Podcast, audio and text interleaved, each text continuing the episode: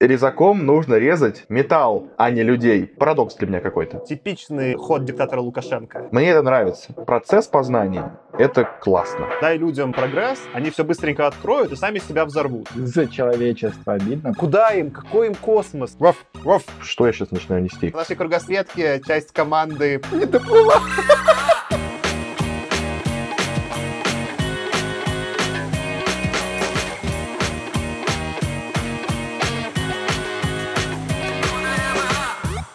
Всем привет и добро пожаловать на «Худо не было» подкаст. Лучший подкаст в русском интернете про научную фантастику. Вы слушаете четвертый сезон, и сегодня будем обсуждать рассказ Пола Андерсона «Самое долгое плавание» или «Самое длинное плавание» в зависимости от перевода. Это рассказ 1960 года, который получил премию Хьюга. С вами сегодня я, Саша. Кирилл. И Артем, всем привет.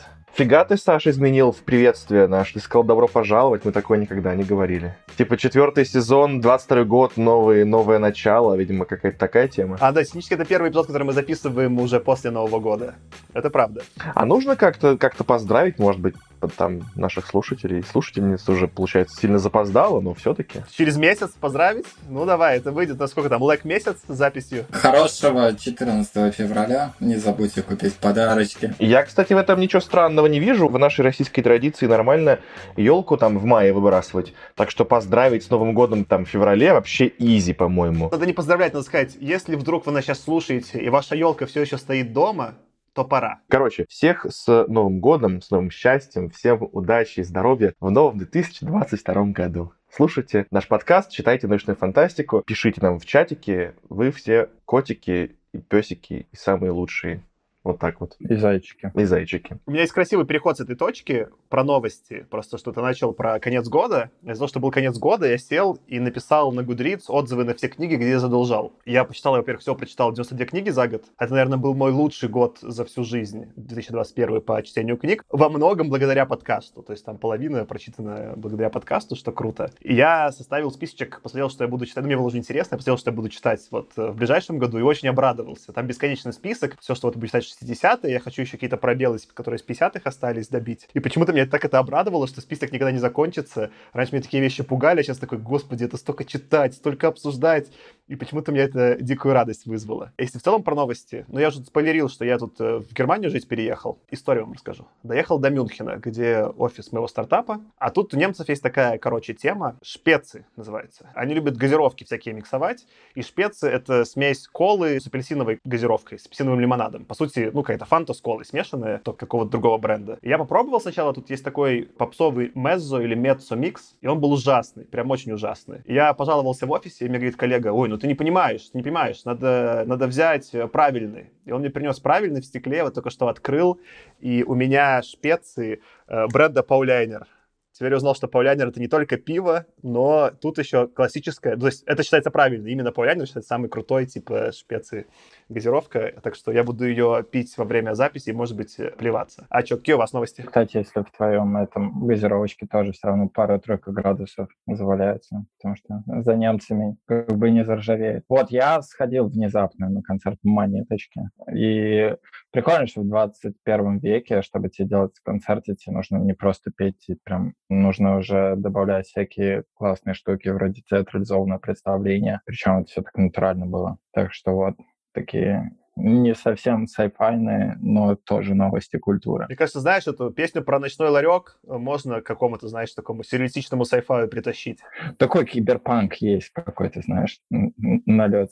Да, я согласен. Да-да-да. Я провел новогодние праздники в городе Кисловодске, где бегал все там сколько-то, 8 дней или 7 дней. Короче, это был беговой лагерь. Кисловодск — это в целом мекка наших российских легкоатлетов, потому что это вроде бы немножко уже над уровнем моря. Там какие-то горы есть, и там вполне себе классно тренировать всякие высокогорные забеги, трейлы и прочее. Настолько классно съездил с группой людей, которых я никогда до этого не знал, со всеми там познакомился, и так классно я туда съездил, что сейчас я расстроен. Я расстроен, что Хемингуэй был неправ, и праздник не всегда с тобой, праздник кончается, и теперь надо опять вот это все, вот эти вот понедельники, вот эта вот работа, какой-то общественный транспорт, надо вежливые письма кому-то писать, всякие... ну, Я не хочу даже про это думать сейчас. Слава богу, я взял себе сегодня и завтра еще как бы выходными днями, потому что знаю, что я буду депрессировать после классных выходных. Поэтому у меня вот еще есть буквально денечек, чтобы пострадать, а потом придется опять работать. Сейчас соломинку тебе протяну. И единственное, что спасает сегодняшний понедельник, Это подкаст «Худо не было». Лучший подкаст о научной фантастике в русскоязычном интернете. И вот так мы закольцевали это вступление. все отлично. Теперь тогда можно перейти к произведению. Худо не было. Собственно, произведение я уже заявил. Это самое долгое плавание Пола Андерсона. Ну, я сделал очень небольшую как бы, предысторию про Пола Андерсона, чуть-чуть, чтобы задать э, контекст. И заодно у меня как это, ну не шутейка, но знаешь, как это, в кино есть два Пола Андерсона, которых нужно обязательно не перепутать. Потому что один снимает очень плохие фильмы по видеоиграм, а другой снимает э, хорошее артхаусное кино. И там главное не промахнуться. В фантастике, к сожалению, не так. Там есть Пол Андерсон и Кевин Андерсон. И тут тоже нужно не перепутать. Вот мы читаем Пола Андерсона, это хороший, его котируют, его как бы уважают, а есть Кевин Андерсон, который писал продолжение Дюны. И вот там как бы, ну, не все Андерсоны равнозначные фантасты. Пол Андерсон. Не знаю, как вы сейчас... Кстати, да, а вы что-нибудь читали Пола Андерсона до вот этого эпизода? Не, Не, ничего. Вот у меня такая же история, при этом я много про него слышал. И на самом деле, если вы откроете там его Википедию или Фантлаб, увидите, что он с 47-го по, по-моему, 2001 писал там почти нон-стоп, очень много, и он прям очень много написал книг, и ему там даже одну из своих книг Хайнлайн посвящает Полу Андерсону. Он чуть-чуть как бы, это будет важно для нашего, я думаю, потом мы вспомним эпизоды вот этого произведения, он как бы работал и в фантастике, и в фэнтези, и часто на стыке этих жанров. Он, на самом деле, сначала даже премию вот этот, как бы... У него есть и Грандмастер, по-моему, просто обычная, вот эта премия, которую ты, Тём, несколько раз упоминал. У него еще специальная есть премия Гэндальф именно за вклад в фэнтези. То есть вот даже как фэнтези автора признали раньше, не то, что признали, как бы, ну, наградили. Так что он, как бы, работал вот в этих двух жанрах. И мне всегда было интересно, потому что, как бы, для меня, знаешь, такой, типа, загадочный чувак, который все время мелькает, я все время вижу его имена, я знаю, ну, имя, я вижу, что было его книг, а сам ничего не читал. Просто, например, вот э, какие-то, не знаю, мы другие произведения авторов обсуждали. Поэтому, когда там человек написал, например, одну книгу, и просто она там завершилась, поэтому что я не могу на нее попасть. Ну, в смысле, надо какая-то, чтобы вот собраться. Но то, что мне Пол Андерсон так и мне, и вам не попался в итоге в чтение, это удивительно. Может быть, он именно в Советском Союзе как-то был менее известен, тут не знаю. Кстати, можете нам слушать, слушать, написать в чатик, может быть, мы не в курсе.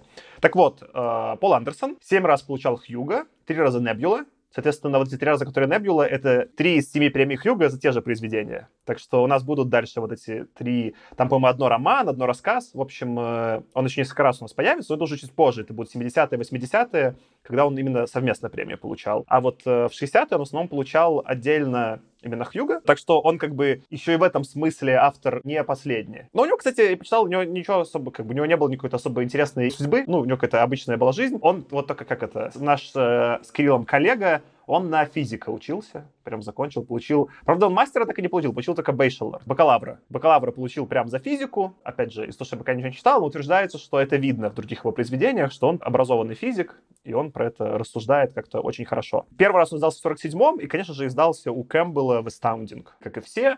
Но потом у него был довольно большой перерыв. На самом деле он стал активно писать с середины 50-х, начала 60-х. То есть мы, на самом деле, вот его как бы...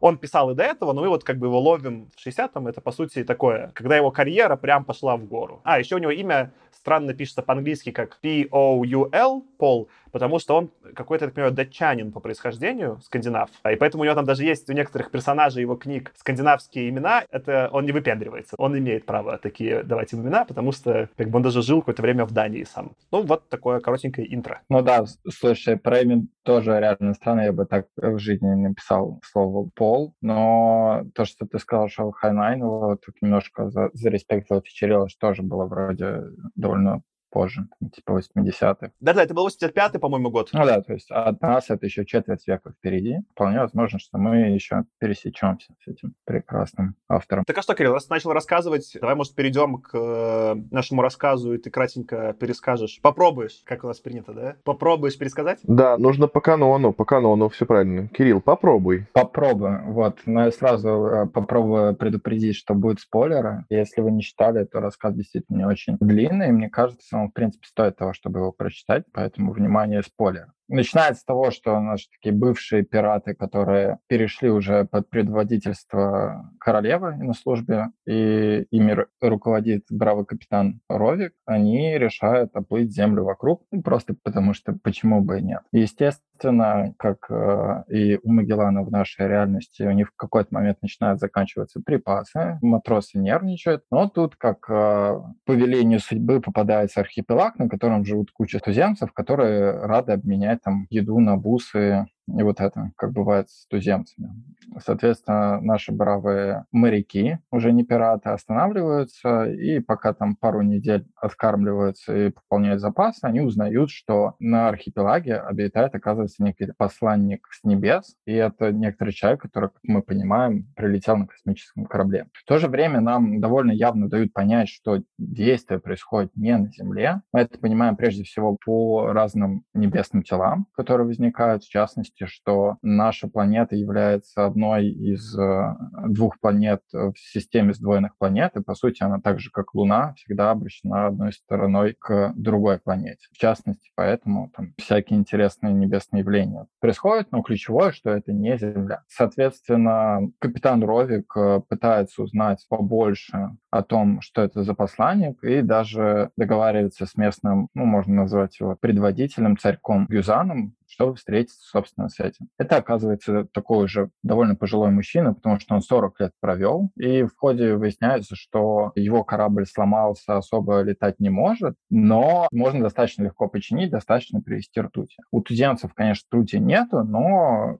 как бы общество в целом достаточно развито, чтобы можно было снарядить еще одну экспедицию, вернуться с ртутью и помочь кораблю полететь. Решаю все-таки посмотреть на сам корабль, он находится в паре дней пути, но тут возникает некоторая напряженность, потому что по ходу оказывается, что с одной стороны мы можем а, починить корабль, полететь обратно к развитым цивилизациям, которые принесут образование, технологии, позволят избежать э, голода и вот это всего, то есть сразу продвинут ну, на сотни лет вперед технологически. С другой стороны, местный Гюзан, он явно показывает, что он не прочь бы, в общем-то, использовать корабль как оружие, чтобы просто починить все другие земли. У него вот такое амбиции Чингисхана. Все таки на нервике идут к этому кораблю. Ровик с моряками на всякий случай прихватывает даже не только оружие, но и куча пороха. И как они добираются, они видят, что это реальный здоровенный серебристый корабль, что его реально можно починить, но тот же вечер э, вспыхивает конфликт, и, соответственно, моряки, с одной стороны, блокируют э, этот космический корабль, а туземцы захватывают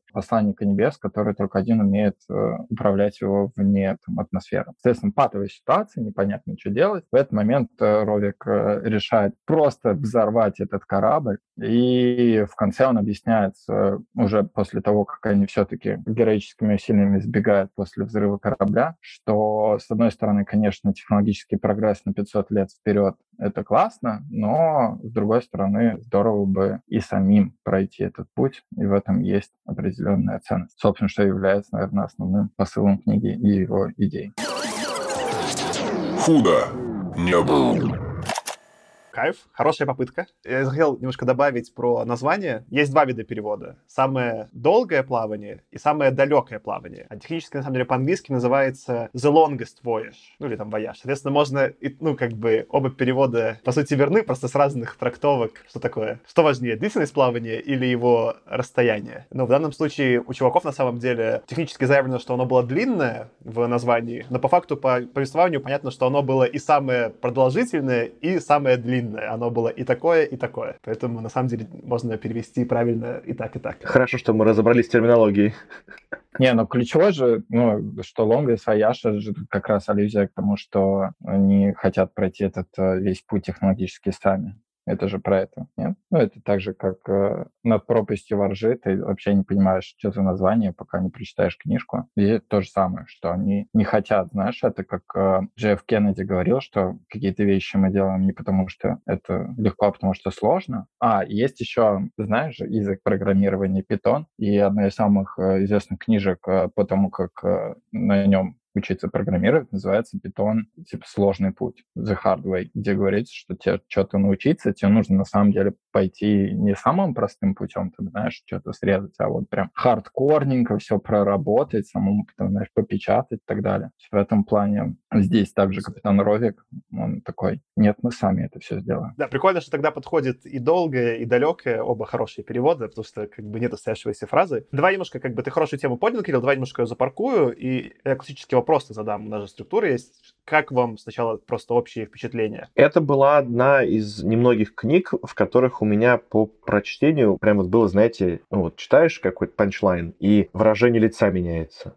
Вот, например, на a Cook я такой, а Вот такое что-то было, да. И здесь тоже я такой, у меня прям лицо в гримасу какое-то, значит, э, сформировалось, потому что меня выбесило решение Ровика. Мы, наверное, потом про это поговорим. То есть, в целом, книга хорошая, ну, рассказ интересный, короткий, прочитать его, конечно, надо было. Написан классно, но концовка меня подбесила. Прям, при, прям пригорела у меня, вот выражаясь, э, значит, языком Аркадия Ширинкина. Мне нравится, что как бы мы уже цитируем Аркадия, он уже тоже как мем подкаста. Но я согласен, что ему бы могло подгореть. У меня тоже эмоция подгорания больше всего с Аркашей ассоциируется. Слушай, мне понравилось. Это прям такой ностальгия практически по 40-м и начало 50-м, что тебе нужно написать классненький рассказ по эйчлайнам. Такой, давно я этого не встречал. Спасибо, Пол, ты молодец. И так прям очень качественно все сделал. Мне тоже понравилось. Я немножко как это, по челленджу твое сравнение с сороковыми. Про панчлайн оно скорее там 50 оно верное. Но есть некое все-таки отличие, что да, персонажи намного лучше прописаны. То есть я верил в людей на уровне рассказа куда больше, чем это было часто принято в 40-х и 50-х. Две темы заявлю из того, что мне понравилось, и мне вот будет интересно с вами обсудить. Одну ты просто уже, Кирилл, и ты обозначил, и ты на самом деле, Тёма, про концовку. Видимо, наверное, мы там нее и начнем наше обсуждение. Это как бы одна тема. Согласны ли мы с решением Ровика, я бы так ее обозначил, или что мы про это думаем? А вторая тема — интересная смесь, да. Вот мы подряд, ну, может, не подряд, не помню, как мы записывали эпизоды, но вот у нас были страсти по Лейбовицу или гимн Лейбовицу. Это был некий микс двух абсолютно разных тем какого-то постапокалипсиса и какой-то религиозный. И здесь что-то похожее произошло, да, такое, типа, тут тоже такой микс прям путешествий, адвенчер, таких, да, приключений, почти такого тоже немножко фэнтези и фантастики.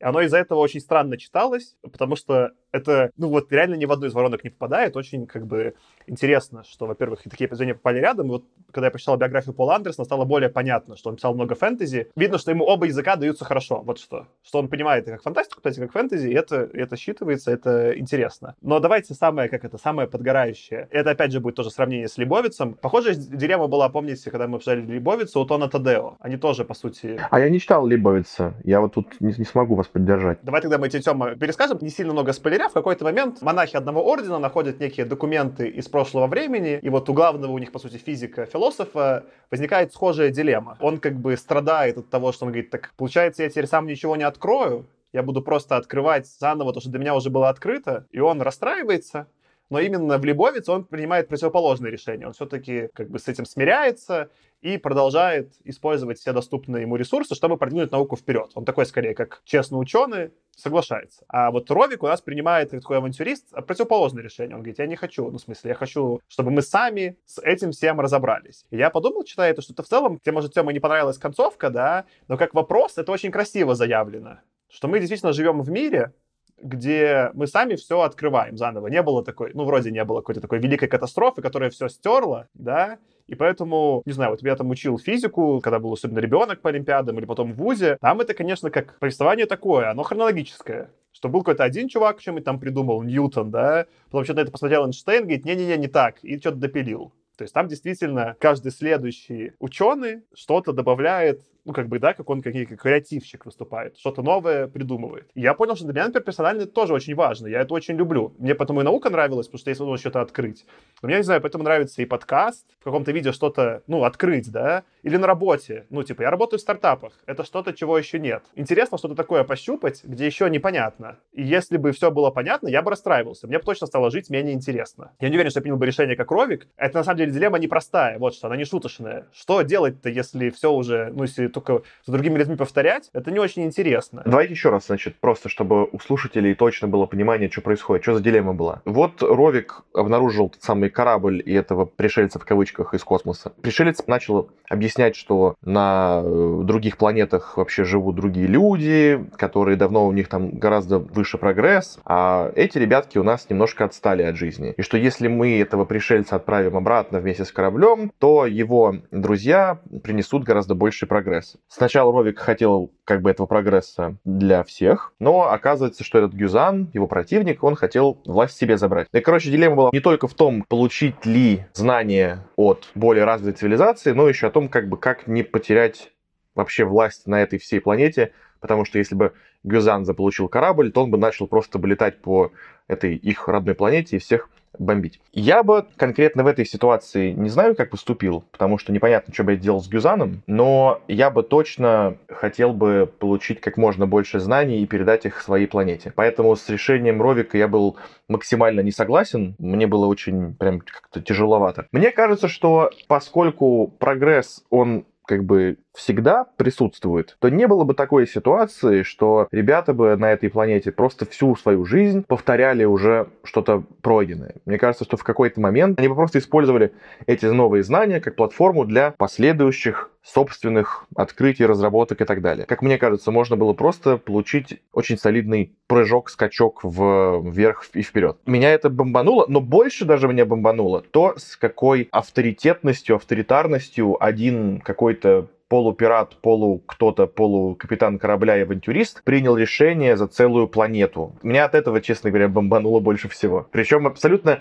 с точки зрения этого короткого рассказа не было никакого ощущение, будто бы он как-то сожалел потом об этом решении. То есть нам рассказывали, что он там ночь не спал, условно говоря, и думал. Но непонятно, о чем он думал. Не было описано, в чем были его моральные страдания. Он вообще размышлял о том, что он решает за целую планету? Или он просто думал, блин, там корабль, сейчас надо взорвать. Как его лучше взорвать?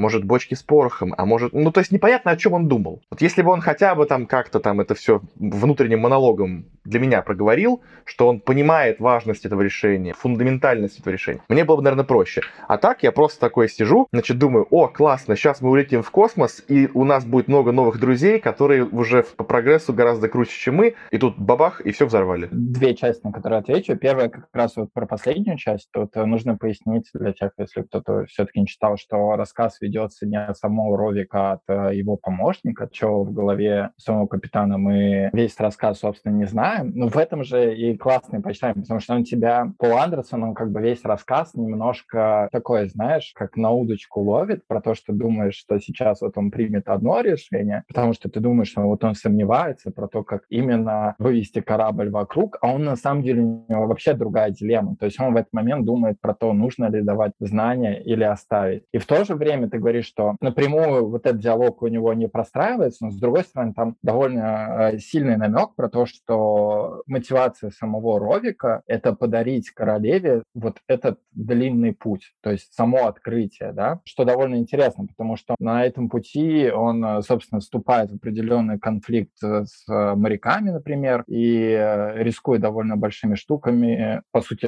рискует жизнью, да, там, и испытывает довольно много лишений, просто чтобы дать это открытие, да, то есть как некоторый подарок, как некоторая заслуженную штуку, да, и для него это вот само по себе достижение является ценностью. И, соответственно, за счет этого мотивируется его решение пройти вот этот долгий путь самим. Я просто вот эту часть не очень понимаю. Это похоже на какую-то, ну не рекурсию, но какую-то странную идею, что я вам подарю саму идею длинного путешествия, но он в рамках этого путешествия обнаружил что-то гораздо более, ну не то, что гораздо более интересное, чем само путешествие, а он обнаружил, ну как бы, эндшпиль этого путешествия. Он обнаружил часть, которая приведет к еще большему путешествию, еще дальше.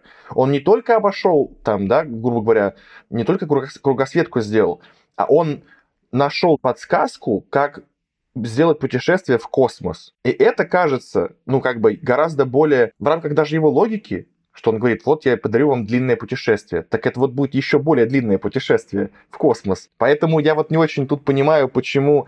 Ну, то есть, как бы это же не противоречие. Кажется, что это наоборот только должно было Бунарку сыграть. Так а вроде как раз таки, ну, противоречие вполне понятно. Ты сравниваешь какой-то, как этот, абстрактный прогресс, ты сравниваешь накопленные знания с процессом накопления этих знаний. Ровику, он первый, ну, как это, у них только начинается эра великих географических открытий в этом мире, за которой потом последует эра, чуть-чуть позже, эра Ренессанса. То есть он вот, по сути, это чувак, который живет на заре географических открытий и эры Ренессанса. Это очень крутое время. Это, возможно, единственное время, в котором мне интереснее было бы путешествовать на машине времени.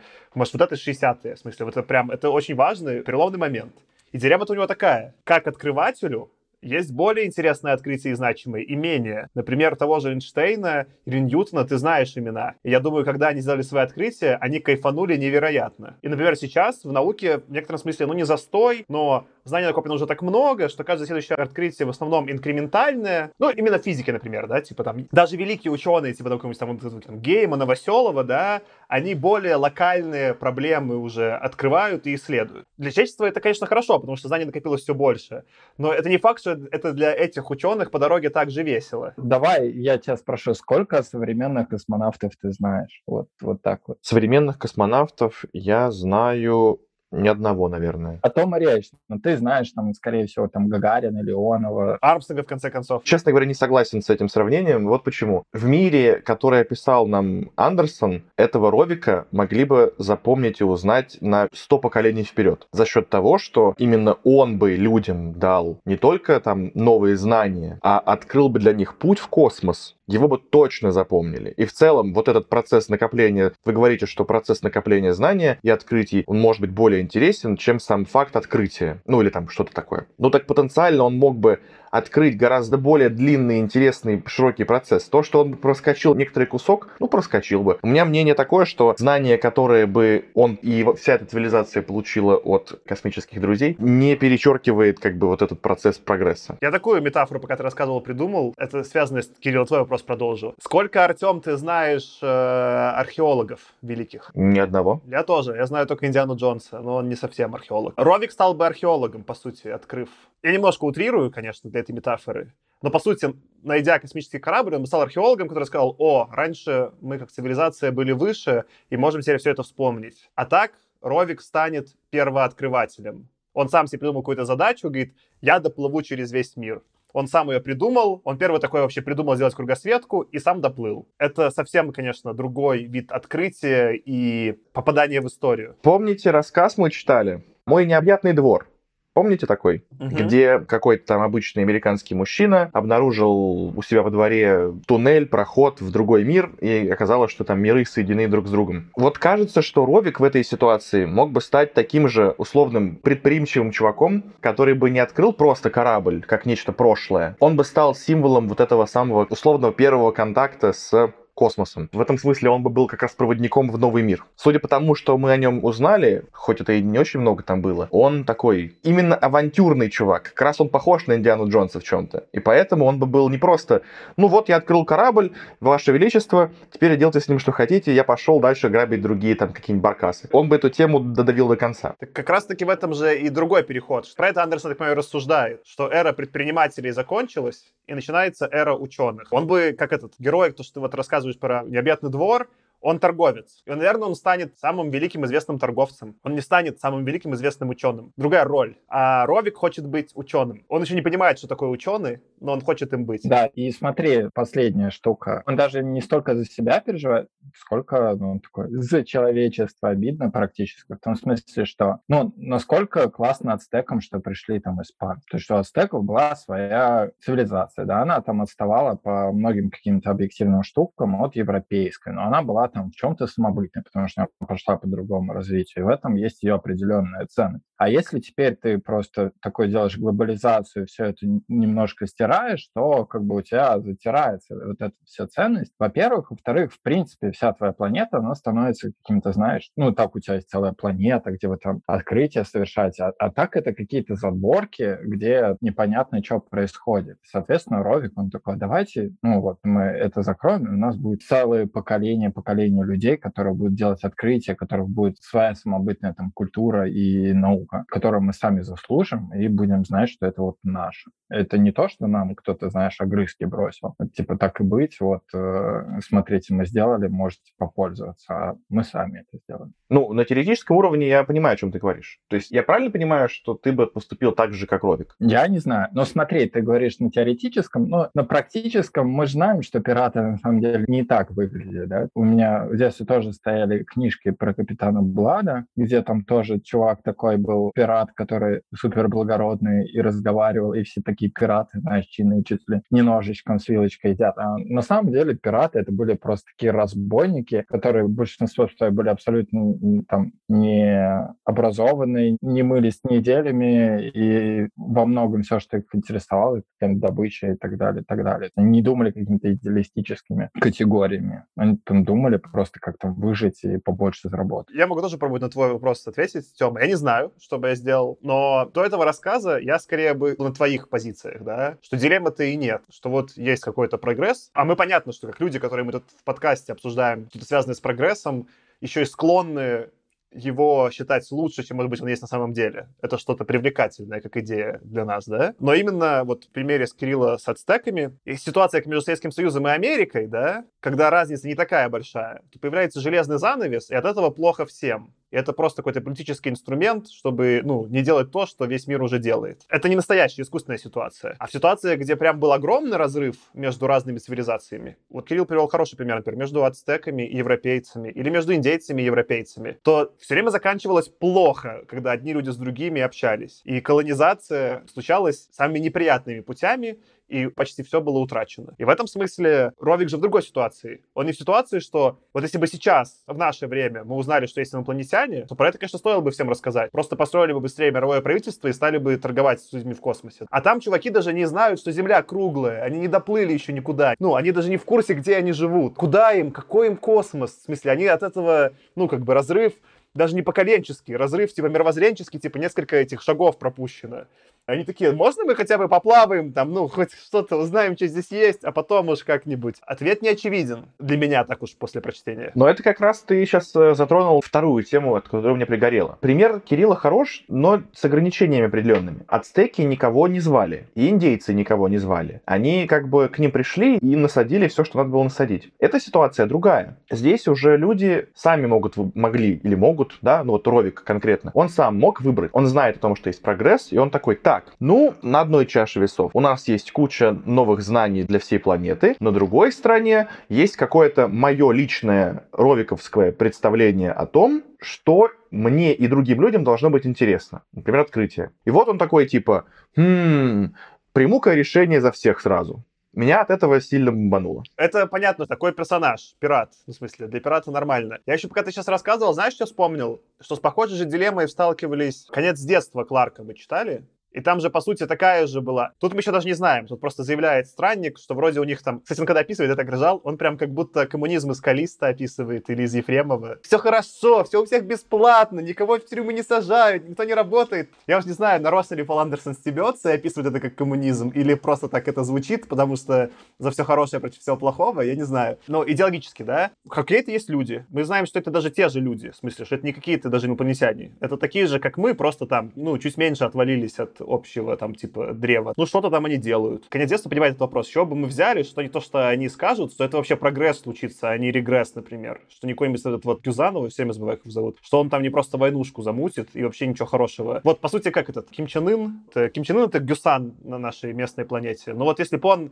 заобщался с другой цивилизацией, северокорейцам вообще бы лучше от этого не стало. Ни в одном месте бы прогресс не помог ничему, кроме того, что они бы стали жить хуже. Артем, а ты читал «Трудно быть богом» Стругацкий? А напомни, о чем там. Просто я много чего у них читал, но я вот по названиям вообще плохо ориентируюсь. Там основная штука, что похожесть там какая-то чужая относительно планеты, в том смысле, что там в средневековье высаживаются люди, которые скорее такие под прикрытием изучают э, это общество. Ну вот, и у них же там было первое правило, что они не должны вмешиваться в развитие истории. То есть они не должны давать технологии, в частности. Но тебя там это не триггерило, нет? Это, собственно, правило тебе не казалось странно? А, нет, не казалось, но, честно говоря, когда я их читал, то я не так как бы критично подходил к чтению, как когда читаю для подкаста. Все-таки тут есть какой-то, знаешь, уровень придирки, которые я вкладываю в прочтение книг для подкаста, я пытаюсь найти какие-то моменты, которые даже они в жизни-то, может быть, меня не так сильно, на самом деле, от них не бомбит, но я их как бы выношу, чтобы была какая-то живая дискуссия. Так что тогда казалось абсолютно норм, тем более, что я все-таки Стругацких в то время воспринимал, ну, практически как фэнтези. В этом смысле хочется высказать просто респект Андерсону. Я просто «Трудно быть богом» сейчас то, что добавился список, я еще не читал. Вот есть «Конец детства». Ряд был произведений, которые, по сути, задаются вопросом, и я бы так его сформулировал. Какая колонизация вообще возможна и какая этична? Мы знаем, какая. На эти вопросы есть очень четкие ответы в «Звездном десанте». настолько четкие, что даже пугает. Так вот, есть, собственно говоря, ответ Звездного десанта, такой, милитаристский. Кто сильнее, тот и прав. Это известный исторический пример у нас, как у людей, как у цивилизации. Есть эти вот ходы какие-то более сдержанные такие. Давайте какой-то попробуем вот, например, как трудно быть богом или конец детства, давайте какой-то попробуем сделать ненасильственную колонизацию. Действительно попробуем как-то убрать плохое, оставить хорошее, вдруг что получится. Ну и они нам с разных сторон рассматривают, как это может происходить. Андерсон говорит, а что, а может в целом не надо? И это прикольно, что ну, ему такое вообще в голову пришло. Как ход. Я не писатель-фантаст, но ходы, там, не знаю, там, Хайнлайна или ходы Кларка, если бы я сидел долго покумекал, я верю, что я мог бы сам придумать. Мне бы такое в голову пришло. Ну, если бы прям сел, прям эту тему долго-долго думал, наверное, я мог бы такое придумать. А тут вот в этом смысле смешное еще само открытие панчлайна у Андерсона. Как ему в голову-то это пришло? Ну, в смысле, как? Как он... Это прикольно. Вот это очень прикольно. Честно говоря, мне это напомнило какой-нибудь современный фильм про супергероя. Что вот Ровик — это условно Капитан Америка, который принимает вот такое волевое решение за там целую нацию. Ключевое отличие в том, что Капитан Америка не мучается, как правило, прям моральными дилеммами. Он, как правило, довольно морально чист, он понимает, как бы, где хорошо, где плохо для Америки, ну или мира. А Ровик, наверное, мучается, мы просто не знаем, потому что действительно, как Кирилл сказал, да, его жизнь описывает какой-то Юнга или кто он там был. И мы не понимаем конкретно, про что думает сам Ровик. Но, наверное, он мучается какой-то дилеммой. И тем не менее, он принимает решение такого масштаба, какой мы привыкли видеть сейчас в условных «Мстителях». Видишь, ты просто так зацепился немножко, ну как бы тут есть призма политическая, условно говоря. Кто имеет право такое решение принять, насколько должно быть оно там консенсусное, не консенсусное. Это интересный ход, просто он не так мне кажется, даже самого Андерсона здесь волнует. А есть ход э, с другой стороны, да, типа, какое решение правильное это в итоге? И может быть правильное это в целом, ну, оставить, грубо говоря, вот эту, да, банку закрытой, чтобы там они сами варились и что-то построили. Мне, конечно, вот эта призма была больше, так, типа, интересная, она мне больше зацепила. И она, видишь, ты просто говоришь, что, может, ты скорее подгорел. Мне не подгорело. Я такой ушел, типа, блин, ну ты, конечно, Андерсон, что ты творишь? Я вот реально, как Кирилл описывал, я не ожидал, что он к этому приведет. То есть мне было понятно, что корабль не взорвут. В смысле, конечно, вопрос был, кому он достанется, какая будет политика про это. Вот я все думал, что будет политика, понимаешь? А оказалось не политика, а некое, как это, социокультурное высказывание про колонизацию. И это, блин, прикольно. Тут еще очень есть э, два крутых момента, которые мне понравились. Во-первых, это довольно сильный дис на вот этих всех э, попаданцев, грубо говоря, да? Ну, то есть есть же вот эта концепция довольно популярная популярная, не самый качественный sci-fi литературе, что вот некоторый персонаж попадает там из современности в какой-нибудь э, средневековье или что-то, и за счет того, что классные технологии и так далее. Извини, можно я секунду перебью? Смешно было бы, если после твоего высказывания не самой классной литературы от нас отписалась, типа, половина людей прослушиваний, типа. Да, это мое оценочное суждение, это, возможно, просто мой плохой вкус. И не отвечает мнению всего подкаста. Это, типа, знаешь, какой там этот вот должен быть э, Мнения выражают только свои, они не распространяются на компании, которые я представляю. Да. У меня всегда был вопрос, ну да, ты классно попал, да, у тебя есть какая-то технология, но давайте честно признаемся, что, ну даже если вот не знаю, у нас какое-нибудь техническое образование, но я вот не соберу генератор в лесу, когда нету, знаешь, какой-нибудь технологии просто там, ну, выплавки металла и так далее. И я могу, конечно, представлять, что я такой, ну, я, ну, не знаю, ботал закон Ома и вот это вот все, и это мне очень поможет, чтобы там на коленке собрать двигатель внутреннего сгорания. У меня есть какие-то принципы, но мне примерно потребуется там полжизни, чтобы одну из этих технологий воспроизвести. В этом смысле забавно, да, что чувак, э, вот этот посланник с небес, ну просто 40 лет такой, живет в хижине и ждет, пока ему ртуть принесут. А второй классный концепт, что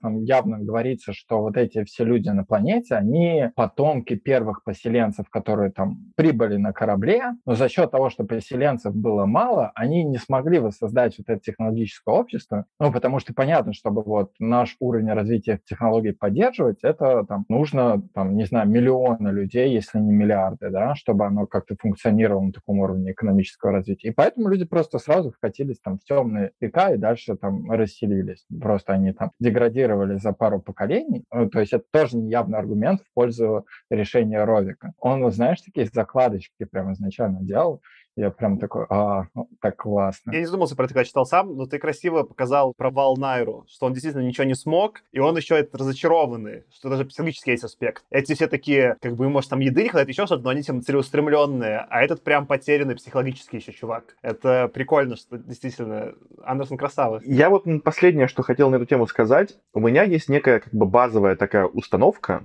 возможно, наивная или продиктованная вот временем, в котором я живу, но она такая. Информацию и знания не надо ограничивать. Поэтому вот в целом на вот таком базовом уровне я с решением Ровика не согласен, что он как бы ограничивает информацию для там сколько-нибудь там сотен тысяч, миллионов людей, непонятно, ну, какой-то нации. И мне вот интересно, действительно, это, ну, как бы, почему, почему у меня такое отношение? Вот я вот сейчас просто про что думаю что мы сейчас живем в такое время, когда информации, она просто, ну, то есть она везде, она вся цифровая, и она постоянно увеличивается, ускоряется, ускоряется. Мы видим, что любой чих любой компании нужно освещать, да, там условно возьмем какой-нибудь Apple, который любое минимальное свое действие превращает в событие, любое техническое там какое-то минимальное, да, шажочек на миллиметр вперед, это целая технологическая революция. И мне вот интересно, а есть ли какой-то аргумент, который, ну вот именно не насильственный аргумент, не, не как было там с ацтеками или индейцами, а вот аргумент внутри какого-то последнего времени, который мог бы меня убедить, что вот это решение ограничить поток информации, это хорошо. Конечно, ну в смысле, это то, про что я все время гоню про философию здесь, что один из ходов э, сейчас известных философий, что экзистенциальный кризис у людей именно за избытка информации. Випассана про это, много религиозных практик про это, что ты сядь и ограничь информацию, и тогда ты станешь лучше человеком. Это ход довольно старый, сейчас он типа там через экзистенциальную философию возвращается, но, конечно, там есть и куча просто таких более исследований на совсем базовом уровне, что когда людям дают слишком много выборов, они никакого выбора сделать не могут и фрустрируются, что типа это просто энергозатратно ни к чему, да, но и более экзистенциально не то, чтобы избыток информации так уж улучшил жизнь людей, во многом ухудшил. Я думал, ты мне приведешь какой-нибудь пример там из серии, не знаю, проекта Манхэттен или чего-нибудь такого. Про Випассану в целом не для всех пример. Непонятно для многих будет, что это значит ограничить. Ну, то есть, типа, ты свою сенсорику ограничиваешь, поэтому становишься лучше. Не очень понятно. Я, честно говоря, думал, что, ну, типа, хороший мог бы быть пример, это какое-нибудь изобретение ядерной бомбы, например, да, что-нибудь такое, что ну да, это была тоже часть прогресса, но, может быть, и не надо было бы. Я скорее с таким ходом подумал, что это опять прикольная параллель с э, Лебовицем. Мне кажется, любой из э, управляющих монастырей из Лебовица, он бы подружился с э, Ровиком, только с другого хода. А там, как бы, по сути, вся концепция в том, что люди, ну, это известный ход, что дай людям прогресс, они все быстренько откроют и сами себя взорвут. И закончится все плохо. Давай людям игрушки, например, ты говоришь про атомную бомбу, когда они уже как цивилизация созрели, чтобы друг друга не взорвать. Как знаешь, как ты не даешь маленькому ребенку спички дома, да, ты такой, сначала до скольки-то лет повзрослей, потом мы дадим тебе что-то, да, там, спички или деньги или еще что-то. До этого беда случится. Вот так это на назидальном уровне, а так уже на цивилизационном что не нужно давать какие-то слишком сильные прогресс тем, кто не готов, ну, в смысле, не сможет им воспользоваться. Только там монахи такие, они сказали, ну, ладно, пускай они сжигают друг друга, но мы знания будем сохранять, и они будут бесконечно сжигать, а мы просто вот э, сохраняем знания, потому что это прикольно, да. А Рови сказал, давай мы время, ну, как это, по сути, мы замедлим, оттянем прогресс, и либо, ну, не дойдем до этой точки, либо просто будем идти к ней так долго, что мы повзрослеем, идя к этой точке, и будем готовы тем, что мы откроем, воспользоваться. Они бы с любым, мне кажется, абатом нашли бы общий язык. На месте Ровика, ну ты, Тёма, все еще придерживаешься, ты бы попытался распространить, правильно, знания? Да, я бы, наверное, каким-нибудь образом этого Гюзана бы завалил бы. и, значит, отправился бы вместе с э, посланцем с небес к нему домой, и потом бы принес технологии и всякие знания на свою родную планету. По сути, ты поступил бы как герой Калиста. Ты бы такой, мы собираемся, гоним к вам, зырим, что там. Я же дропнул Калиста, я же так ее... А сейчас я, получается... Это особенно, я потому тебе подметил, что это особенно смешно.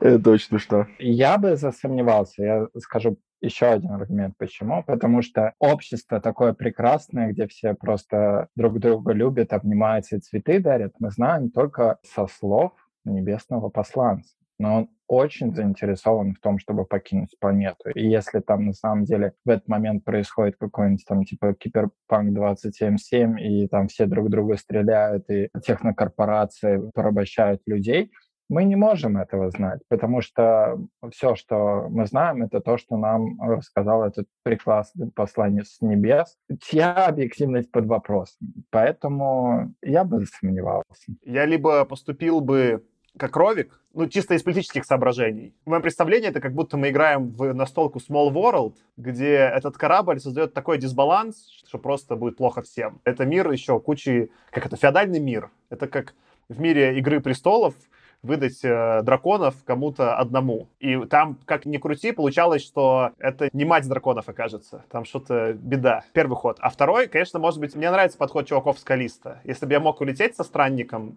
то это нормальный ход. И он продолжает идею самого длинного путешествия. О, ну мы типа такой, ну я уехал достаточно далеко, можно погнать дальше.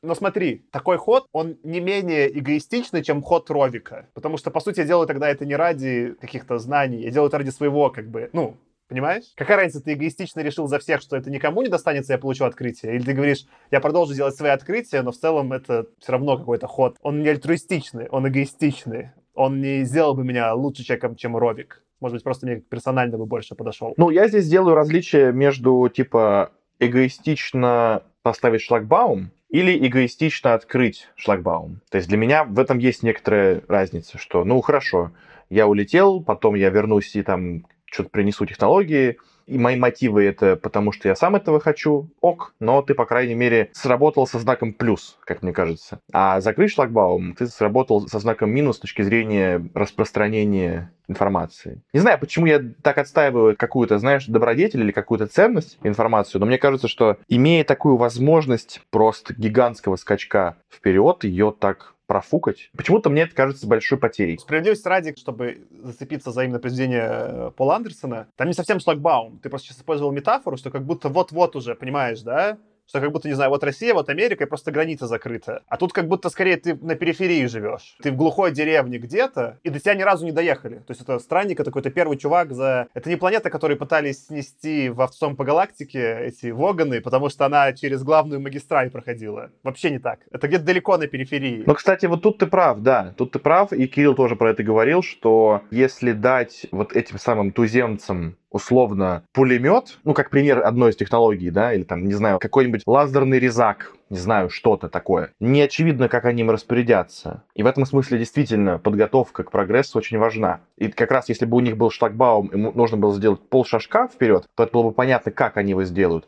А когда нужно сделать марш-бросок в 10 километров через границу, то, скорее всего, будет катастрофа. В этом смысле, да, тут, наверное, я сейчас понимаю типа, риски больше. Я это, знаешь, идеалистически воспринимаю, что, типа, дали всем технологии, объяснили, какими пользоваться, и все такие, а, хорошо, резаком нужно резать металл, а не людей. Понятно, договорились. Ну и дальше как-то вот все очень будет... В хиппи-мире мы живем все хорошо у всех. Ну тут да, тут просто Андерсон себе соломки подстелил, чтобы вот он еще явнее этот э, обозначил э, контраст. Про то, что ты говорил, что нет рассуждения, я думаю, чем мне напоминает вообще весь такой рассказ вот условно третьего лица, в смысле, что главный персонаж, он вроде как со стороны. И я понял, что это похоже на Конан Дойла и Шерлока Холмса, потому что там похожая структура, да, то есть Шерлок Холмс, он что-то там как-то придумывает, много рассуждает, и потом такой бах, и у тебя панч идет. Вот, и здесь, ну, похоже похожая штука. То есть получается, что такой со стороны наблюдаешь, и э,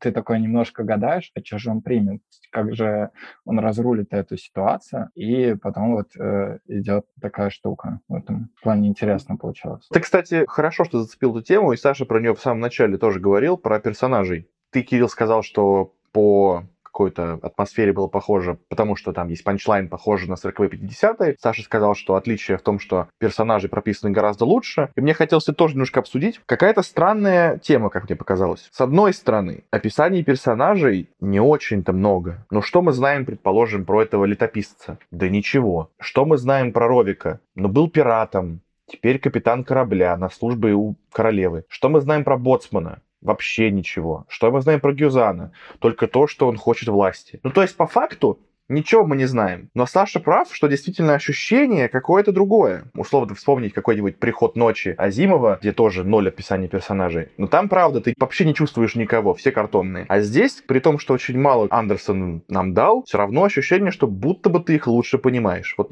парадокс для меня какой-то. Два наблюдения на этот счет. Первое наблюдение. Тут более явно у всех личные мотивации прописаны. Как будто у какого-нибудь условного ты Азимова описываешь, да? Там люди сведены к функции функции. Например, там, этот должен страдать, это должен быть детективом. Но нигде не описан, как сказать, личный интерес, который тебя в Ровике раздражает. А тут у всех был личный интерес. Гюзан хочет быть правителем, потому что у него жажда власти. Странник хочет свалить с этой планеты, он устал тут. И они все из эгоистичных побуждений действуют. И это, конечно, больше похоже на современный контекст. А вторая тема, он делал про каждого из них очень удачные подмечания, которые уже бы в наше время сработали. Например, про Гюзана он там заявляет, начало статы, как многие, кто и до него вел двойную игру, он использует старый прием, обвиняет нас в намерении совершить то, о чем мечтает сам.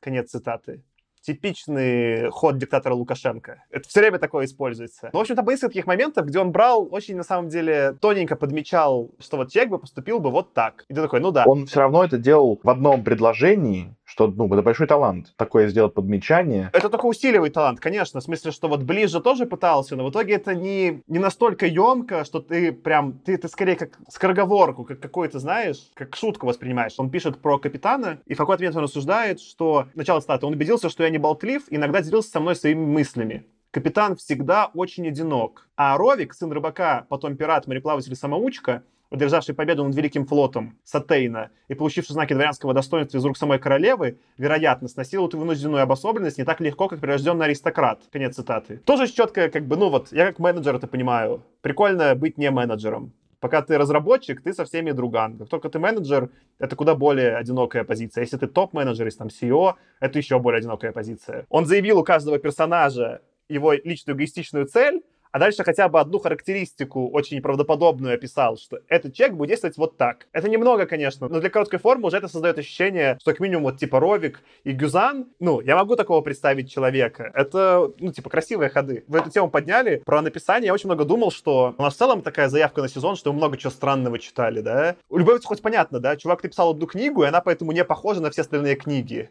Но тут чувак вроде много-много книг написал, но это как будто тоже некий, ну не хочешь говорить аутсайдер, но как будто он и не из мира фантастики, не из гетто. Он какой-то пришел, у него прям вот какой-то свой язык, откуда вообще непонятно взялось. Он какой-то со стороны зашел и рассказывает. Ну не знаю, тут вот я не чувствую того, о чем ты говоришь. Мне кажется, что он вполне в духе канона. Идея просто, ну, любопытная, но кажется, что она в духе канона. Я бы его не выделил как вот, ну ты говоришь аутсайдера, да, я бы не выделил его просто как человека, который как будто не вписывается в эпоху или в научную фантастику того времени. Ну я скорее по стилистике. Ты прав, что он не аутсайдер по идеям, но, ну, как не аутсайдер, ну, в смысле, как какой-то outlier, да, точка это выколотая. Он скорее, знаешь, он, он как будто текстом немножко косплеит Жюль Верна. А знаешь, на что мне еще напомнило? Гарри Гаррисона. Может быть, это как раз вот эта вот фэнтезийность немножко нас как будто бы в сторону уводит от типичного научной фантастики. А мне показалось, что они все-таки разные с Гаррисоном. Если Гаррисон, он такой, скорее, косплеит современный ему роман приключенческий. Это просто, понимаешь, книга 60-х. Это фантастика, написанная как другие книги 60-х, которые просто рядом происходили, детективные. То этот как будто вот, я почему же верно привел, как будто он уже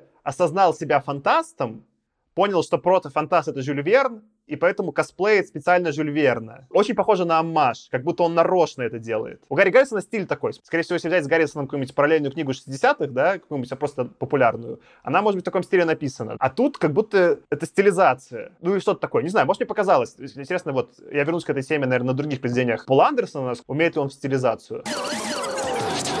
Худо не было.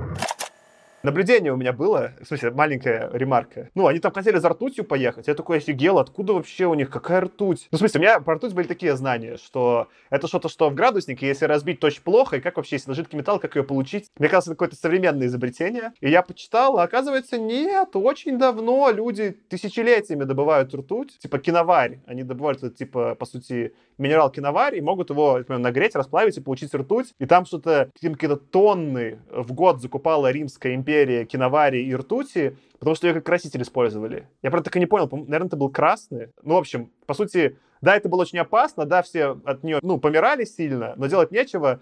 Вот ей много икон рисовали, использовали как краситель, или ей сифилис лечили. Потому что, ну, тоже очень неприятно, но ничего другого вообще не помогало. А тут как бы, ну, да, ртутное отравление, если не угадаешь дозой, но можно подлечить. Сифилис тоже бонус. Интересно, как это выясняли. Вот у человека сифилис. Давай попробуем разные методы. Так, что у нас есть? А скорее всего, с ртутью все просто, она как бы она сильным антибактериальным эффектом обладает от всего, и можно все лечить. Просто от нее, видимо, был такой риск-профайл, она настолько была рисковая, что все остальное не с руки было, можно было и чем-нибудь другим. А тут, видимо, настолько было неприятно, что... Ну, это моя гипотеза, опять же, я не врач, напишите нам, если разбираетесь. Но, в общем, прикольно, что если бы, условно, пришелец упал в Римской империи и разбил корабль, он смог бы раздобыть себе э, мяч футбольной ртути. Не, это да, это реально интересно. Потому что ну, ассоциируется, что типа жидкий металл, зачем тебе, в принципе, там в средние века может пригодиться. То есть это не так понятно. Тем более, которые весят там просто дофига. Более того, типа Андерсон умен, типа, что вот эта киноварь, ее можно было буквально в паре мест на Земле найти. То есть, типа, очень важно было бы, если бы там особенно были острова, где он упал бы. Если бы он упал, условно, там, не знаю, во Владивостоке, ну, беда. А если бы упал, так понимаю, там вот где-то есть регионы, где ее много, там какие-то, по-моему, есть э, в Латинской Америке. Ну, короче, если бы он упал в нужном регионе, тогда бы вообще легко надо было бы. Ну, если бы писал советский фантаст, то мы знаем, где бы приземлился наш звездный товарищ. Ему бы и ртуть, и хлеб, соль. Корректно все, да. Ему бы и хлеб, и соль, и каравай, танец, выход с яблочком, все бы было. Я придумал тем добивку. Знаешь, что надо? Ну, во-первых, ты, конечно, уже ошкварился, что тебе Калиста не нравился, а теперь тебе нравится, но знаешь что? Знаешь, почему Ровик взорвал? Потому что у него не было своего Комарова. У меня сейчас такое довольное расплывшееся лицо, потому что Комарова вспомнили, все, я теперь не могу больше ничего говорить, буду только улыбаться. Понимаешь, королева не приставила Комарова к, ну, кораблю. Не было советника, не с кем было поговорить. Все, все, ты мне все доказал. Я совсем согласен теперь.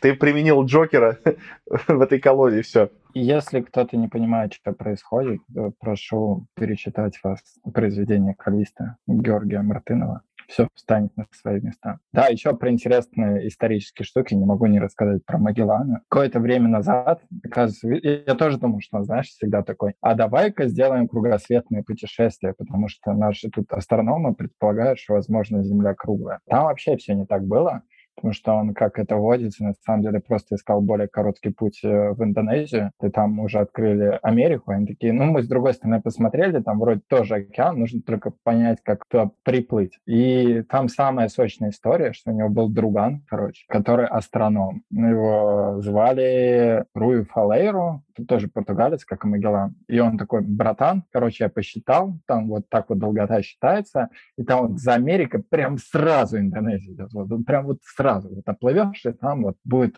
все это. И он такой, ну ладно, он собрал пять кораблей, такой, э, Руй, поплывешь со мной? Он такой, такой, знаешь, я вот посчитал, мне гороскоп не разрешает. Так бы вообще точно поплыл. И не поплыл он с ними. А Мегалан в итоге доплыл, он э, проверил, там была гипотеза, что Ла-Плата это где, я так понимаю, где река такая очень широкая, и кажется, что там есть пролив, но там сразу становится понятно, что она пресная и нету, поэтому он там доплыл до самого юга, встретил пингвинов, и потом там начался Тихий океан, который, как мы знаем, ну, не то чтобы там сразу Индонезия идет, а, поэтому там доплыли не все, и, в общем, Магеллан. Я, я кстати, думал, что он все-таки хотя бы первый кружочек доделает, но нет. Его затыкали копьями где-то по дороге, и вообще из 250 человек 18 доплыло, но там было честное кругосветное путешествие первое. Ошибка на ошибку наложилась, и даже отчасти удачно получилось. То есть, как бы, ну, прогадал с долготой, но убедительно сказал.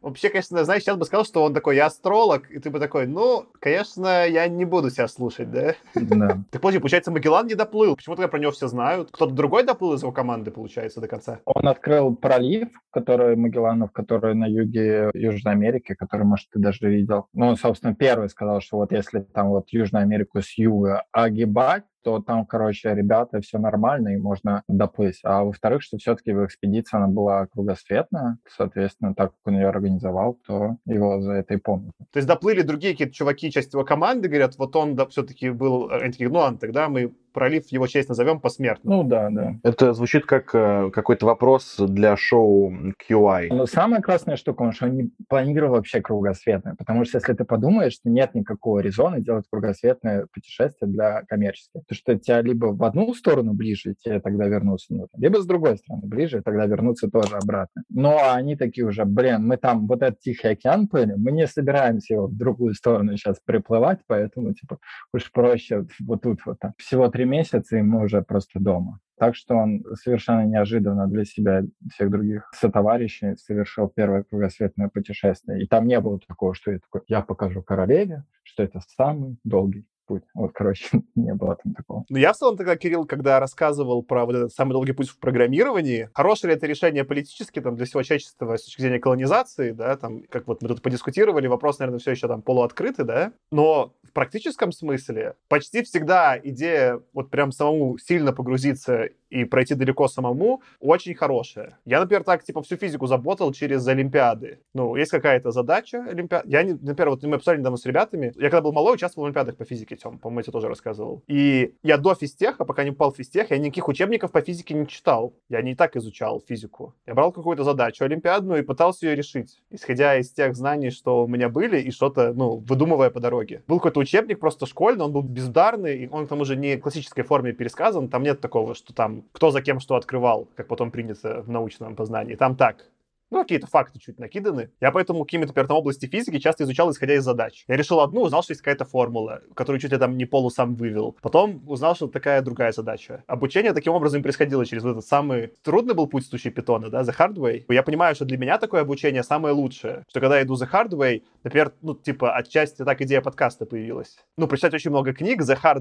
Если прочитать достаточно много книг фантастических за какой-то период, то появится общий контекст. Не просто прочитать список 10 лучших из 50-х, а самому вот, ну, типа, там, я с вами составлял список, там, морочился еще что-то, ну, в смысле, как, что именно, если это пройти самому, то это почему-то, по крайней мере, для меня персонально очень ценно. И как метод я прям обожаю. Лучшее начинание. когда мы в Петровичи поехали с вами, ну, это же как раз-таки тоже за hard Преодолеть что-то самим, уникальным способом, и таким, чтобы это было, ну, как бы еще сложно, да, это почему-то очень прикольно. Ну да, не просто посмотреть э, на там, картинки в Гугле, а прям доехать своими ногами и руками и походить прям там конкретно на этих местах, действительно это и сложнее, но и действительно это останется в памяти. То есть вот то, то же самое, просто ты говоришь про обучение. Я эту поездку не забуду, не знаю сколько еще, никогда, возможно, не забуду. И согласись же, важно было то, что, вот, например, просто, да, Кирилл, вот ты упоминал, я действительно был, э, только он почему-то, наверное, еще ниже Магелланов, там был, короче, этот пролив Бигля, сам, ну, это не самый низ, это около почти низа, где были пингвины, все такое. И, в смысле, это было крутое путешествие, я его помню, помню, потому что это было крутое путешествие и визуально очень красиво все, да? Но я не помню его как личное, ну, оно в другой категории, чем личное достижение. Может, достижение... Не могу, это другая категория, в смысле, что это как будто очень крутой фильм посмотрел, да? А поездка с вами, это мне почему-то очень важно, что никто до нас, ну, как, я посмотрел, что какие-то люди приезжали, но в таком контексте, как мы, специально про Азимова через подкаст и с попыткой это заземлить, такого хода не было. Как знаешь, как какое-то журналистское, да, наверное, расследование тоже, когда какой-то новый ход, и вообще непонятно, что там ждет. вот эта неизвестность, она создает какой-то очень интересный контекст. Я к тому, что, во-первых, слушайте слушательницы, если вдруг вы не слушали наш эпизод, который там, что называется, «Столетие Азимова», поездка в Петровичи, я все еще считаю, что среди того, что мы в подкасте произвели, это самое крутое. Может быть, не как конечный продукт, но как оригинальное исследование, да? Как это? Если бы это была научная статья, это, может быть, была бы не самая цитируемая наша статья, но самая значимая и самая по шкале оригинальности самая высокая. Тёма достал и показал, у него книжка, которую подарили нам в музее Шемяческого района. В Шемячах? В Шумичах я опять забыл подарение. Да и не важно, у тебя там какая-то своя тема, ты так и говори. Шумяча. Я думаю, это классная, да, э, тема, чтобы завершать. Тогда давайте, наверное, какие-то финальные мысли, как у нас принято. Худо не было. Все, я уже сделал себе подводку, и я сейчас нагло это заиспользую. Может быть, как бы, да, про распространение информации как ровик не поступаете, тут уж подумайте, каждый, исходя из своей политики и представления про колонизацию, что-то там сделайте. Но с точки зрения предприятия самых долгих или самых дальних путешествий, или в случае как э, с питоном самых сложных путешествий, просто это вот личная рекомендация. Конечно, конечно, если есть запал и возможность такое сделать, то это всегда хорошая идея. Я скажу вот что. Я пока сейчас слушал Сашу, вот что я подумал. Когда-то давно, когда я был еще студентом университета, я много гамал в какие-то там, значит, игрушки компьютерные. И были какие-то игры, которые я не мог пройти. Ну, таких много в целом игр, но вот какие-то были уровни, которые я прям никак не мог пройти. И я помню, что несколько раз мне друзья присылали сейф-файлы, сохранение будущих уровней, когда они прошли уже этот уровень, а у меня не получалось. И я мог таким образом, скопировав к себе в папку, загрузиться, как бы проскочив этот уровень. И тогда мне казалось, что это в целом норм, потому что у меня была цель игру пройти. Не уровень пройти, а достичь финала игры, что в целом, ну, как бы одна из идей, да, так тоже можно. При этом, когда я сейчас во что-либо играю, мне доставляет огромное удовольствие всю карту изучить, во все места зайти, со всеми бессмысленными NPC поговорить, получить все сторонние квесты, идиотские, отнести курицу в соседний двор. Ну вот это все. Мне это нравится. Поэтому в целом, наверное, в итоге, после всего своего брюзжания, что, конечно же, нужно информацию всем дать, и прогресс всем подарить, в итоге кажется, что процесс познания — это классно. И его невозможно заменить тем фактом, что ты просто дашь какой-то конечный продукт. Поэтому вот такая у меня, видимо, финальная мысль, что короткий рассказ оказался глубже, чем я ожидал. Примеров из жизни у него масса, обязательно его прочитайте. Да, я думаю, что лучше, чем Артем, я уже не скажу. Поэтому аминь. Читайте рассказ.